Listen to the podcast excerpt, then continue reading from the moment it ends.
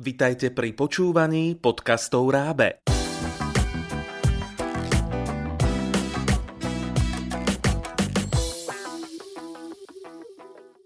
Hľadáte dobrý recept, ako na cudzí jazyky s úspechom? Vypočujte si tento podcast a budete múdrejší. Dobrý deň, volám sa Elena Kováčiková a vyučovaniu cudzích jazykov sa venujem už viac ako 20 rokov. Som aj učiteľ, ale zároveň aj študent. Hovorím po anglicky, nemecky a rusky, samozrejme na rôznych úrovniach a učím sa španielčinu. Momentálne pôsobím na Pedagogickej fakulte v Nitre, kde pripravujem budúcich učiteľov anglického jazyka. Tento podcast je venovaný všetkým tým, ktorí sa chcú učiť cudzí jazyk, prípadne tým, ktorí sú tzv. väčší začiatočníci, alebo tým, ktorí pri otázke, čo by sa ešte v živote chceli naučiť, povedia ja by som sa ešte chcel naučiť uh, tú španielčinu alebo angličtinu úplne perfektne. Ale teraz na to nie je čas, prípadne ja na to nemám bunky, alebo na mňa žiadna metóda nefunguje. Skúsime sa na učenie jazyka pozrieť z niekoľkých uhlov. Poprvé, keď sa chcem naučiť cudzí jazyk, musím si vedieť zodpovedať na otázku, prečo sa ho chcem naučiť. Prípadne prečo sa v ňom chcem zdokonalovať. Na prvý pohľad je to veľmi jednoduchá otázka, ktorá má tisíc možných odpovedí. Kvôli robote, cestovaniu, aby som rozumel filmom, pesničkám, ale toto je vlastne pre nás pomenovanie motivácie, ktorá je v učení najdôležitejšia. Deti sa učia jazyk automaticky, buď preto, že ho majú povinný v škole, alebo ich rodičia, rodičia prihlásia do jazykovej e, školy. Ale dospelý je už za svoje učenie zodpovedný sám. Preto z vlastnej skúsenosti z jazykovej školy viem, že motivácia dospelým vydrží tak najviac 2 roky. Čest výnimkám samozrejme. Ako náhle už vedia aspoň trochu komunikovať a náročnosť učiva sa stupňuje, dospelí učenie jazyka vzdávajú s vysvetlením, že buď už na to nemajú čas alebo talent. Mimochodom pri tomto argumente sa pristavím. Čo sa týka talentu na cudzí jazyk, cudzí jazyk sa dokáže naučiť každý, kto už ovláda svoj materinský jazyk. Tým pádom každý jeden človek. S tým rozdielom, že niekomu to ide rýchlejšie, niekomu pomalšie. Takže aby som uzavrela prvý bod, v rámci svojej vnútornej motivácie si treba predstaviť seba, ako plynule rozprávam cudzím jazykom, ako rozumiem filmom, ako si dokážem vybaviť všetko to, čo v cudzom svete potrebujem a vždy sa k tejto predstave treba vrátiť, keď mám pocit, že už nevládzem, že mi to už nejde. Iskra totiž robí oheň. Keď už som správne motivovaný, potrebujem si vybrať, ako sa budem učiť. Máme šťastie, že v dnešnej dobe existuje množstvo metód, spôsobov a foriem, ako sa učiť cudzí jazyk. Či už je to v jazykovej škole, individuálne s lektorom alebo samoštúdiom. Metódy osvojovania e, cudzieho jazyka sa naprieč históriou tiež menili od gramaticko-prekladovej ako najstaršej metódy cez audiolingválnu, ktorá vznikla počas vojny a je vlastne základom pre Kalanovú a priamu metódu, v súčasnosti je veľmi populárna, alebo komunikatívna metóda, ktorá je v súčasnosti základom pre všetky učebnice, ktoré sa momentálne používajú v školách. Počas svojho života som zažila aj reklamy na učenie sa jazyka v alfa hladine, kde v polospánku jazyk doslova nalievajú študentom do hlavy – a musím vám povedať, že na otázku, ktorú často dostávam od svojich známych, čo si teda mám vybrať? Ako sa mám ten jazyk naučiť? Väčšinou sa snažím ľudí identifikovať ako žiakov. Čo ti vyhovuje? Aký si typ? Bojíš sa hovoriť? Hovoriť aj vieš, ale potrebuješ na to viac času a robí ti problém rozumieť? Väčšinou zistujem, že my, Slováci, máme hlavne problém s psychickým blokom. Aj by sme niečo povedali, ale bojíme sa robiť chyby, pretože by sme sa zosmiešnili. Sme priveľmi zodpovední a myslíme si, že hovoriť správne je viac, ako hovoriť vôbec v cudzom jazyku. A pritom toľko cudzincov je príjemne prekvapených, ako našinci vôbec dokážu komunikovať. Takže aby som to zhrnula.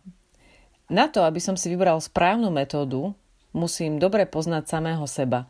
Skúšať, čo mi vyhovuje a s čím mám problém, na to sa zamerať a nebáť sa robiť chyby. Podľa toho si treba skúsiť vybrať buď kurz, alebo knižku pre samoukov, alebo inú formu. Pri výbere učebnice je však dôležité vybrať si takú, ktorá splňa tieto základné veci. Témy v učebnici sú reálne, z každodenného života, je tam veľa vizuálnych stimulov, obrázkov, ktoré mi pomôžu pochopiť význam slova alebo kontext situácie. Najlepšie je, ak súčasťou je aj audio materiál, pretože to, čo sa učí, musím aj počuť a potom aj cvičenia, kde si dokážem naučené predsvičiť a zopakovať. V tomto ďalšom bode si skúsime uvedomiť základnú vec. Nech sa na jazyk pozriem akokoľvek, základnou stavebnou jednotkou jazyka je slovo. Učenie sa slovíčok je gro jazyka. Výhodou dobrých učebníc alebo dobrých učiteľov jazyka je to, keď používajú veľa obrázkov, prípadne reálnych objektov, pretože pomocou obrázkov a objektov si dokážem zapamätať. K oku pridám ucho, čo znamená, že slovo musím vedieť identifikovať a rozumieť, teda započuť a porozumieť, preto ucho. A ďalej k tomu pridám ústa, Čokoľvek sa naučím, musím si povedať na hlas. Toto je alfa omega všetkého a toto mojim študentom stále hovorím, že pokiaľ si to nepovieš, tak si to nezapamätáš. V jazyku to platí dvojmo. Darmo si myslíme, že to mám v hlave uložené, pretože som si to povedal sám pre seba. Pokiaľ si to nevyslovím, tak si to proste do pamäte neuložím. Dôležité je si robiť cvičenia všetky nahlas, aj keď som samouk a nemám ak to skontrolovať. Týmto si totižto budujem aj seba kontrolu, aby sme boli schopní chybu identifikovať. Keď si nahlas poviem vetu, moje ucho ju počúva a zhodnotí, či to znie dobre, alebo mi tam niečo nesedí a oko skontroluje spätne v učebnici, či to bolo správne alebo nie. A pokiaľ robím chyby, viem, že napredujem, pretože chyby k učeniu patria. A práve tie nám ukazujú, na čo mám popracovať. Je to výslovnosť alebo porozumenie – alebo čítanie s porozumením, písanie a znovu, podľa chýb treba nájsť nejaký funkčný recept na to, čo s tým ďalej.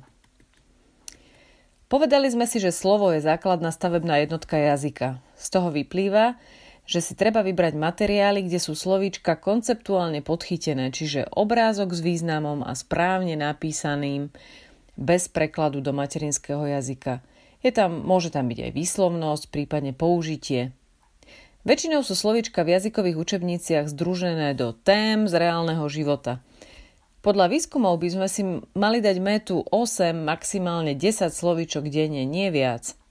Viac náš mozog jednoducho nedokáže obsiahnuť, hoci to tak môže na začiatku vyzerať. Treba si uvedomiť, že my si jedno slovo v inom jazyku zapamätávame znovu trojuholníkom oko, ucho, ústa. To znamená, ako znie, ako sa číta, píše a hovorí a samozrejme, čo znamená. Na to, aby som si ho zapamätal, potrebujem si nejako zaznačiť. Zvyknutí sme zo škôl zapisovať si slovíčka do klasických stĺpcov, kde vľavo je slovíčko, v strede môže byť výslovnosť a napravo preklad. Toto je znovu spôsob, ktorý môže byť pre mnohých z nás nefunkčný. Niekomu možno viac vyhovuje písať si nové slovíčka rovno vo vetách, prípadne mať tzv. obrázkový slovník, alebo ak ide o skupinu slov, ktorá je okolo nás, napríklad nábytok, oblečenie, tak si napýta- napísať tieto slova na prilepovacie papieriky a doslova si polepiť priestor okolo seba tak, aby som tie slova mal stále na očiach. Prípadne mať kartičky, kde je obrázok, napísané slovo, možno aj výslovnosť, Preklad tam vôbec nie je nutný, dokonca niekedy až kontraproduktívny. Potom si slovičko treba personalizovať, teda zosobniť, najlepšie dať si ho do nejakej pre mňa pravdivej, zapamätateľnej vety a potom už len vymyslieť pre seba spôsob, ako si ho, ako ho mať na očiach. Ja vám teraz poviem možno absurdný príklad, ale ja osobne radím študentom, aby si zoznam nových slovíčok ktorý je funkčný pre nich samých, lepili na dvere záchoda, kde si ich určite prečítajú minimálne 2-3 krát denne a samozrejme sa vrátim k tomu, že si ich vždy prečítam na hlas. Znovu trojuholník oko, ucho, ústa.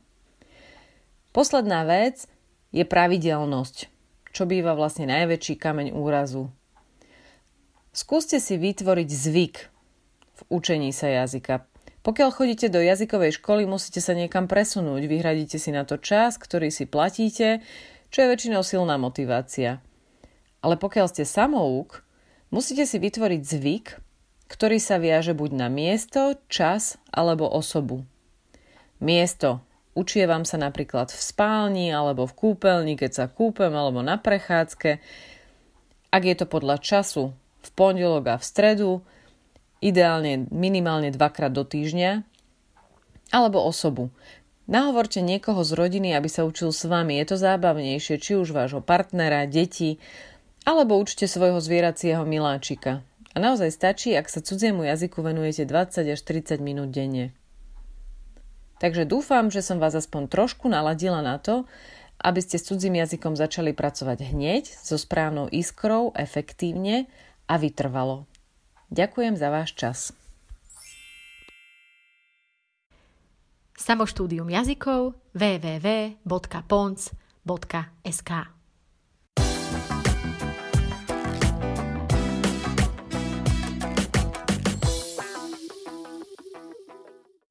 Pripravilo pre vás Rábe, partner pre vzdelávanie na Slovensku.